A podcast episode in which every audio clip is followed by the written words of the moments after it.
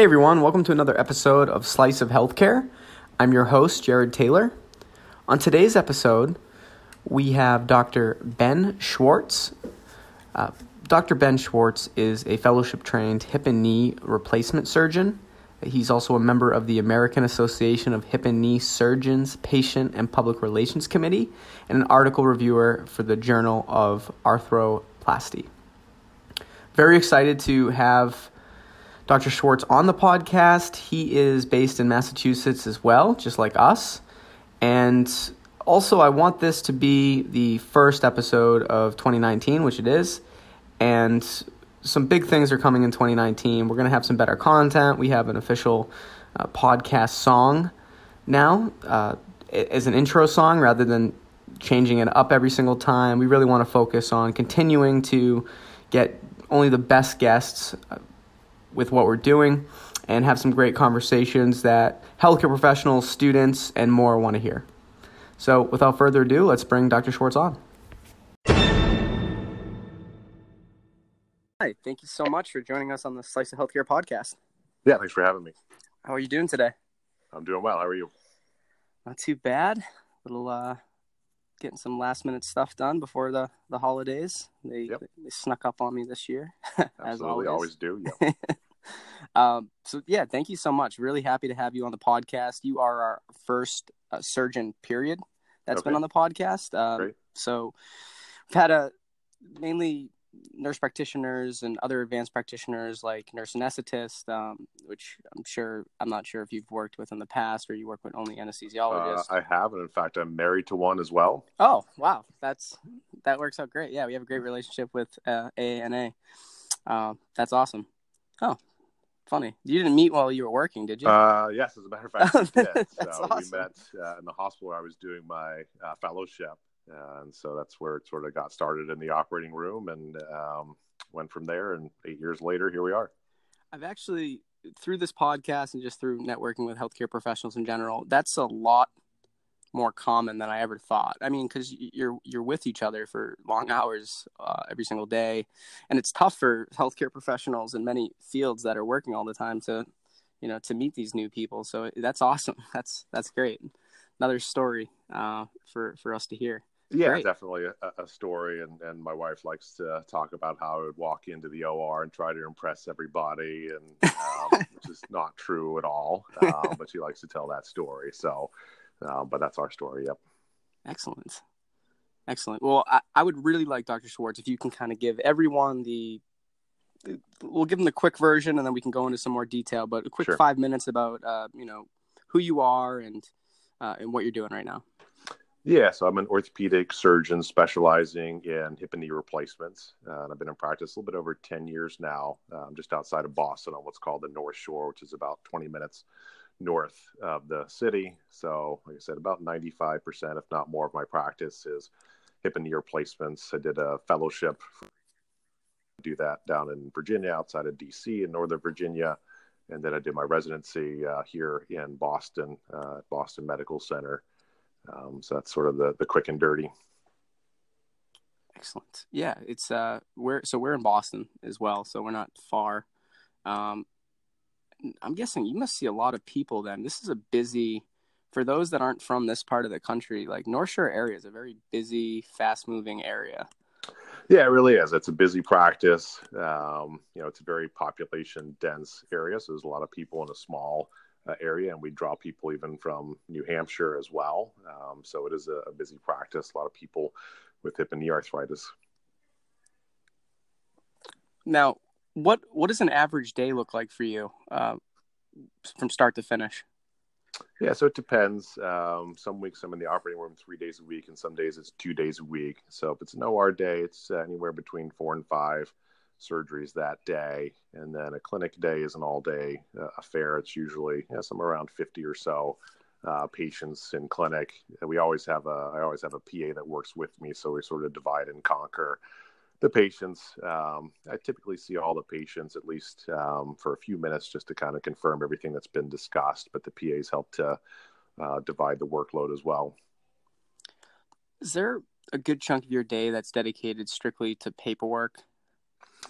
Um, yeah, it, it's increasing, obviously, as I'm sure you've heard from other people. There's a lot of uh, paperwork involved, and I think there's a move underway as to, with the government to try to cut down on some of the paperwork. But particularly for what I do, if the patient gets home services, VNA, or physical therapy, every patient that gets that, it generates uh, forms and orders and things that need to be signed. So there's usually a stack of that stuff on my desk that I just have to buckle down and sign. Um, luckily, our practice setup helps to minimize some of the paperwork, and then we have um, you know people that do fill out some of the paperwork for me and make it a little bit easier for me. But you know that's at my expense, and it adds to the cost and the overhead. Um, so it's a trade off uh, from that perspective. Yeah, it still amazes me after all these conversations with uh, healthcare organizations and health how much paperwork still exists today uh, that we haven't been able to streamline. Yeah, and um, a lot of it still gets faxed, and I know people, you know, feel like it's it's crazy in this day and age that, that things are still being faxed um, back and forth with all the technology that we have and, and, ways to sign things and electronic medical records and all that kind of stuff. But you know, there's still stacks and stacks of paperwork to sign. Yeah, I, I just read a stat the other day. It's something like 41% of hospitals across the U.S. still send faxes for their main like communication method. right, and some of it is you know one hospital has one electronic record that may not be the same record we have in the practice, so those two systems may not talk, or um, you know it's just as easier. Or sometimes I feel like I sign it in the electronic medical record and then sign a paper copy as well. So I don't know how much redundancy there is in the system. Um, it's definitely an area that could be streamlined and save everyone time. And and I'm I believe in the next five to 10 years is where you'll see some of the most innovation happen within healthcare, especially with the, the millennial population quickly moving into those key roles within the uh, healthcare ecosystem. I just think that they're not going to stand for these some of these slow processes that still exist. Yeah, that's a part of it too. Um, yeah, I think some of the older um, physicians maybe are a little less comfortable with um, going through the computer system and, and still feel better uh, signing a piece of paper. Uh, I, am pretty tech savvy, I'd like to think, so I don't mind doing it uh, electronically. Um, but oftentimes, I think it's a little bit more convoluted uh, to do it that way for some people. And that makes sense. And I mean, and it's especially with everything that's going on through someone's day to day within the healthcare field. Uh, you definitely want them to be comfortable with whatever they're doing. They don't want to have to step outside their comfort zone just to uh, fill out a form, right? Until that changes. Yeah, there's a lot of different sources too. So if you, know, you got to log into multiple different um, medical records or sites or what have you to sign different forms, that's one thing. But if you know they're showing up on your desk and whatever's there, you know, is there, and you sign it and you're done. Um, I think it's a little bit easier to keep track of rather than thinking, oh, I haven't logged into the system to see what I got to sign um, recently, um, as opposed to just signing a stack of papers and knowing, you know, that's the end of it. So I think, you know, from that perspective, um, there's some chance for improvement as well. Absolutely, I'm excited to see as as those changes come into play as well. Uh, Dr. Schwartz, I, we have a lot of we have a diverse mix of listeners, and a lot of our listeners are either medical students or they're they're thinking this is going to be the field that they want to get into this medical mm-hmm. healthcare field in general. Mm-hmm. Could you quickly kind of give us an overview of the process to become an orthopedic surgeon, what that looks like, and at least what it looked like for you? Yeah, so I mean, obviously, it, it sort of starts in college. Uh, I went to William and Mary, which is liberal arts. There was no pre med, so to speak, major. Um, so I just had to make sure I took the courses that were necessary uh, for medical school, and I majored in biology. Uh, you take the MCAT uh, as the test to uh, gain entry into medical school, and that generates a score that you put on your application. You to apply to medical schools, as many as you feel necessary, go on interviews, and then get accepted. Medical school is four years, so it's basically it's uh, everybody's together. You haven't necessarily picked your specialty at the beginning of medical school, and it's your general sort of um, knowledge base um, and learning about all the different aspects of, of medicine. For my medical school, the first two years were classroom based. So it was basically you were handed a syllabus at the beginning of each course and then the test at the end of it. Uh, and we're in a classroom. And then the final two years were clinical, and that you were in the hospital or in clinic on rotations. And then usually your third year of medical school is when most people choose their specialty. So I chose orthopedics and was able to get an orthopedic elective rotation during my third year uh, surgical rotation to get some exposure to that. Um, I also spent some time shadowing an orthopedic surgeon one summer. Uh, I think it was between my first and second year, which I think is important because you may go to medical school thinking, "Hey, I want to be, you know, orthopedic surgeon, plastic surgeon, family practice, whatever." And not necessarily understand completely what that entails. Because I can say when I went to medical school, I really didn't have a great understanding of what it took to be a doctor, and then what the uh, different specialties actually um, did uh, in terms of the, the details of it. So I think it's important to figure that out as you go along and figure out what you want to do and get exposed to it before you make any final decisions. Uh, but then once you've made your decision, you apply to residencies, you go on residency interviews there's a what's called a match process. So you basically submit your rank of different residency programs that you're interested in with your top choice to your bottom choice. The residency programs rank you as well, and there's a some sort of computer system that tries to match the residency program with the applicant. And so there's something called match day where all the medical students gather together and get an envelope that has in it where you're going for your residency. Um, and then for orthopedic surgery residency, is five years. The first year is an internship where you rotate among the different surgical specialties to sort of get a little bit of exposure uh, to all the different surgical uh, specialties. And then the final four years are orthopedics. And then uh, at some point, you decide whether or not you want to subspecialize, uh, which in this day and age, most orthopedic residents coming out do subspecialize into another area of orthopedics, whether it's hand surgery or spine surgery, or in my case, um, joint replacement surgery. And then the fellowship is an additional year just learning um, your subspecialty. So for me, it was an entire year of learning how to do hip and knee replacements and revision hip and knee replacements. So I guess if you add it up and you count um, college, was that? I think it's a 14 year process uh, to get to the point of being uh, an orthopedic surgeon. So you know, it's it's a long haul. Yeah, a lot, definitely a lot of a lot of schooling and and uh, especially in your field. This is something I've always been curious about particularly with surgeons, were were you always okay when you were going through uh, different surgeries, or was there a point like did you have to like build your stomach up to the point where you can see these things and not like feel anything? Yeah, it was never an issue where I was necessarily squeamish about it. I think you know the first time if you're you know, you're a medical student and you're on the rotation, you're scrubbed in, they hand you that scalpel um, yeah, obviously it's a little bit nerve wracking to think, you know, I'm about to cut this person over and I got to figure out how to put them back together at the end of it. Um, so I think the first time I went to make an incision, it was basically like a paper cut. Um, you're very go go very deep with the scalpel because you're not really sure. Uh, but obviously that's what medical school and residencies for to to learn that. But you're really focused, you know, when the patient's draped and and you're sort of focused on that individual part or whatever you're doing. Um, I mean, you kind of forget about the other aspect of it that hey i'm cutting somebody open it's hey this is my task this is what i'm trying to achieve and you're really focused on that task and so for me that wasn't necessarily a difficult thing it was it was getting comfortable obviously with that responsibility but it wasn't an issue of being squeamish and you get a little bit exposed to that um, as a medical student during anatomy lab in the first year but it is a different ball game um, when you're actually in surgery but uh, for me it wasn't an issue of being squeamish it was just um, getting that confidence because I, I've felt so when I first started, I, I've watched some surgeries and different things. And when I first saw it, it, it affected me a little bit.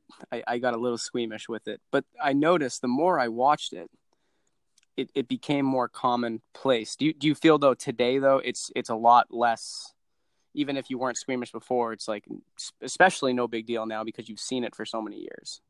Yeah, I mean, definitely, like I said, you're, you're sort of focused on the task at hand of, hey, I'm doing a knee replacement. I'm focused on what are the steps uh, to do the knee replacement? What am I trying to achieve um, in doing this procedure? Um, and so you're not necessarily thinking about, hey, there's a, a, person underneath here that I'm cutting open. It's, hey, this is a knee that needs to be replaced, and this is what I'm trying to achieve. These are the steps that I need to go through to accomplish what I'm trying to accomplish you know, and again, if you're in a more complicated case, like I did a case last week where I was taking a rod out of somebody's leg because they'd broken their leg and making a hip replacement, you are it just there's a, a, checklist in my mind of things that I've got to go through, the steps I've got to go through to achieve what I'm trying to achieve, and that's really you know breaking it down to its steps and, and taking it one step at a time, and that's really what I'm I'm focused on at that point. Very interesting. I, I want to I want to transition into highlighting how we first connected a little bit. So, uh, for for the audience that doesn't know, I actually saw a post that you had a video. Uh, it was through someone else. I think someone, one of my connections, liked it, so I got to see the video that you posted, mm-hmm. and it was a, I believe it was a patient that was walking with crutches three hours after uh, I think it was total total hip replacement. Correct. I, I want to go into that a little bit because I know I, I knew that we were making strides to to make that a reality, but that was mm-hmm. the first time I actually was able to see a see a video of it. So what what has taken place over the years to make that more of a reality than or it is a reality than what it was in, in years past? Yeah, it's been an interesting evolution. So, you know, years ago when we first started doing hip and knee replacements, patients would come into the hospital ahead of surgery and get prepped for surgery. They would be essentially bedbound for a few days. They would be in the hospital for weeks at a time, um, slowly getting up and moving. And as things have evolved, we realized, well, you know, patients can come in the day of surgery. They can get up fairly quickly and start moving. Um, so by the time I was a residency and going through it, um, you know, patients would rest the first day of surgery. They would get up with physical therapy the next day. They would typically be in the hospital anywhere from three to five days. A lot of them would go to rehab um, for a few weeks to kind of get their strength up before going home. Um, I would never claim to be the first person to do outpatient hip replacements like this guy had, or to you know be the, the pioneer of these techniques. Um, there's been people working on this for a long time, but it's become more mainstream recently. And there's been a few things that have led to this um, sort of evolution in hip and knee replacements. We've gotten better with anesthesia techniques so that patients aren't groggy from the anesthesia. They can really get up right away, but still be comfortable because they've had a, a spinal anesthesia. They've had a nerve block so that their pain is uh, better controlled and they can actually get up and move around. We give them a cocktail of medications before surgery that help to kind of preempt preempt the pain so they're not in as much pain afterwards. We inject local anesthetic uh, into the wound to help them be comfortable. And then what we found is if the patients get up and move right away, they're a lot better than if they sort of play around in bed and get stiff and get swollen and get sore. Uh, so there's been this evolution. We've added these different aspects of it and, and learned, hey, this is safe. And patients can do fine and do well and, and go home after surgery and recover in their own comfortable environment and not be in the hospital where they might be more prone to infection. Um, and so it's not for everybody for sure, but in the right patient to be able to get up right after surgery and, and go home and recover at home can be an attractive uh, option. And I'm sure coupled into that, there's a financial benefit to the hospital in getting that patient up out of the bed quickly as well, right? yeah, so there's two, um, and it gets to be a little bit um, tricky. So the the case that I posted was done in a surgery center that's owned uh, in part by a group of physicians, of which I'm one. It's, it's owned by a national company that help us set it up. So I do uh, financially benefit from the cases I do in that center, and um, that is uh, potentially an area um, of conflict of interest. So you have to be careful and make sure that you're still applying the appropriate criteria that you're not taking patients there that are uh, uh, inappropriate or uncomfortable with it. Uh, I see it as a benefit of being a part owner uh, in this facility because it basically if the center doesn't do well or there isn't a good reflection, we don't do a good job taking care of patients, and we're not going to do well. It's something that I have the ability to make um, changes, and it's my staff, it's my equipment, and it's my protocols, um, as opposed to doing these cases in a hospital um, where you can do it on an outpatient basis uh, as well. Um, but it's uh, basically uh, a lot of it's the hospital rules, and I don't have quite as much uh, input and say uh, from that perspective. So you know, outpatient joint replacement is going to become more commonplace, but there will be some criticism in terms of uh, you have to be careful about the financial incentive and not doing inappropriate surgeries there, in terms of whether or not it's safe. And I think there's some people that still believe it's not safe to do this on an outpatient basis. Um, certainly not in everybody, and I would agree it's not safe in everybody, but I do think there are people that are healthy and motivated enough to have the surgery done on an outpatient basis. And there's data coming out now to support that. Yeah, I mean, I, I think it really comes down to how healthy is the patient that's in this situation too, and uh, and and I've I've talked to many healthcare professionals, and it's it's amazing. It's and it's great how patient uh, centric, even though they are financially incentivized, you know, to in many cases get these patients out of the beds as quickly as possible. How patient centric they are, and everyone really wants to do 100% what's best for the patient. And if that is getting them out early, then they'll do it. Great. Um, I want to go into a topic that we always discuss with our guests on Slice of Healthcare, and this is something that you and I touched base beforehand, and, and that's healthcare innovation. So we can touch base into a topic that you wanted to bring up, but I'd also like to hear other areas as well where you you believe we can innovate more in healthcare. Yeah, I think specific to what I do, you know, hip and knee replacements, there's sort of this perfect storm that's been brewing. Uh, we have this baby boomer population of people that were born, you know, in the uh, mid to late 40s and, and uh, early 60s that are getting to that age where a lot of them are experiencing arthritis and there was this huge you know boom of population during that time that are now needing arthritis care and, and are going to require hip and knee replacement. Um, and it's a medicare problem because they're at the medicare age. Medicare already spends something like $7 billion a year on hip and knee replacements and that is going to get worse potentially as more and more of these patients require these procedures. And it's it's a huge area of focus of how do we account for this um, coming um, increase in need of joint replacement care when it's already very expensive. And so there's been a lot of different models that have come into play, bundle payment, where you basically set a flat fee uh, and try to uh, meet that um, price. And if you're underneath it, then great, you're a good performer. Um, but if you're over that, then you're uh, sort of over your goal and, and, costing the system more money and can be a low performer.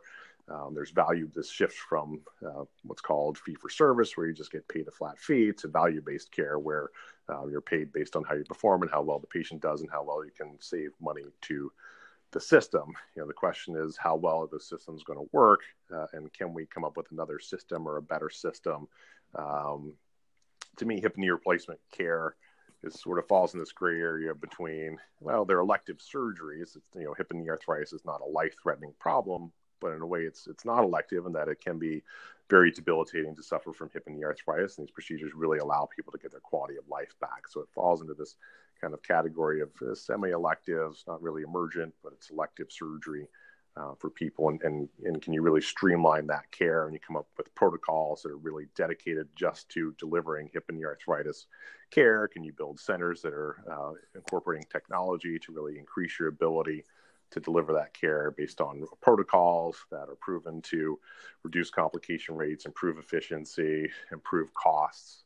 So, you know, my dream would be to have a center that's focused on hip and knee replacement and hip and knee arthritis care from start to finish. That's totally integrated, um, where you can collect all the data, analyze data, improve your models over time, deliver great, uh, high quality, efficient, low cost uh, healthcare and do that in a way that's valuable to you know, everybody that has a stake in the game patients you know the government and, and medicare patients health insurance companies and how do you um, put that together uh, and make it also attractive to physicians? Because i think physicians are feeling a lot of the, the pressure now. We have the physician burnout issue. You know we talked about electronic medical records and forms design and, and it seems like um, there's just increasing administrative burden that takes time away from your ability to care for patients. So, you know, my dream or innovation would be to create hip and knee arthritis centers that are really just focused on that and do it so well, so efficiently, with such low complication rates and high patient satisfaction,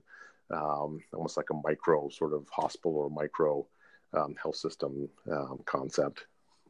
And would there be, and I'm guessing there would be specific uh, requirements and, and almost what self-made regulatory uh, parameters to follow to make sure that these excellent centers meet a certain threshold.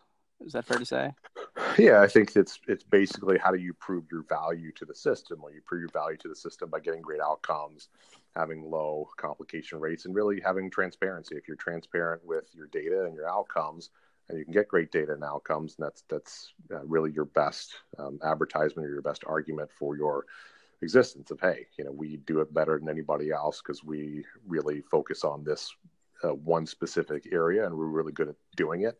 Um, and we can show you our data. Our data is transparent in terms of what our um, complication rates are what our satisfaction rates are you know our, what our costs are. We can do this so efficiently because we're so good at it because it's really all that we do.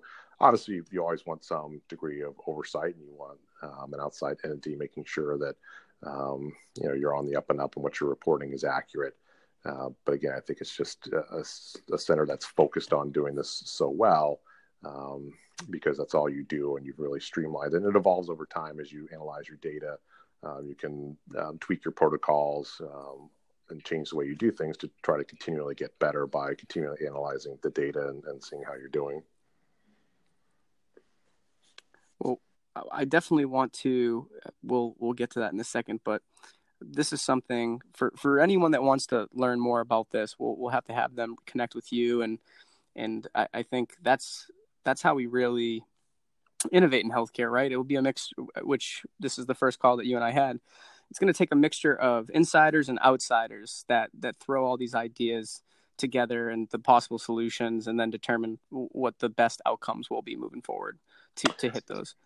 Yeah, I agree. I think it, it is going to take some people that are outside healthcare because I think there are obviously a lot of um, innovators and smart people, whether it's in the tech world or entrepreneurs that are outside the medical field that can come at it from a, a little bit of a different perspective. And we tend to be a little bit more traditional and a little le- uh, more risk averse, or certainly a little less willing to you know think outside the box in healthcare because you know look you stick to what works and this is what's uh, been proven to be effective over time um, and so i think there's a tendency to be a little bit more conservative but if you have somebody that comes at it from a different viewpoint um, that's willing to innovate that maybe you can come together uh, and really make a, a, significant change for the better in the way that healthcare is delivered. And again i think um, hip and knee arthritis care is a perfect example because it does fall in that area sort of between elective and, and non-elective. And because it is going to be such a, a focus going forward um, with this baby boomer population yeah and i think innovating in general when you like in your position you're at that level of unconscious competence where you don't even have to think about what you're doing. You just know how to do it because you've done it for a while. And that goes the same for technologists and entrepreneurs. They have that same level in their respective fields. So bringing those people together it just it produces good things over time for sure. Uh, well dr schwartz I, I want to thank you so much uh, for coming on the podcast i would like to you know give this give you this time for any closing remarks and maybe you can tell some people where they can contact you and, and reach out if uh, if they wanted to chat more about any of the the issues and topics that we discussed today Sure. No, I appreciate you having me on. It was great to have a forum to express my ideas. Um, obviously, uh, you found me through LinkedIn. I think that's a great uh, resource. It's something that I took for granted until recently and didn't realize what a great resource it is. So uh, they can look me up on uh, LinkedIn. I also have a, a, website that I started, uh, benschwartzmd.com, that uh, has some more information about me and what I do uh, as well, which is another um, great resource. And I can be emailed through that website as well. Great. And I will put all those links uh, that you just discussed in the show notes. So anyone wants to easily get in touch with you, they'll just click on it and head right over to your profile or website. Yeah, absolutely. Great. Well, this will be uh, airing in 2019. So look forward to it being the first Slice of Healthcare podcast episode of the new year. And let's let's definitely stay in touch. I mean, you're North Shore, I'm North Shore. I would love to uh, uh, touch base in person sometime and do some sure, networking absolutely. as well. Yeah, sounds good. Great. Well, happy holidays. Enjoy, and uh, we'll talk soon. All right. Sounds good. You as well. Thank you. All right. Bye.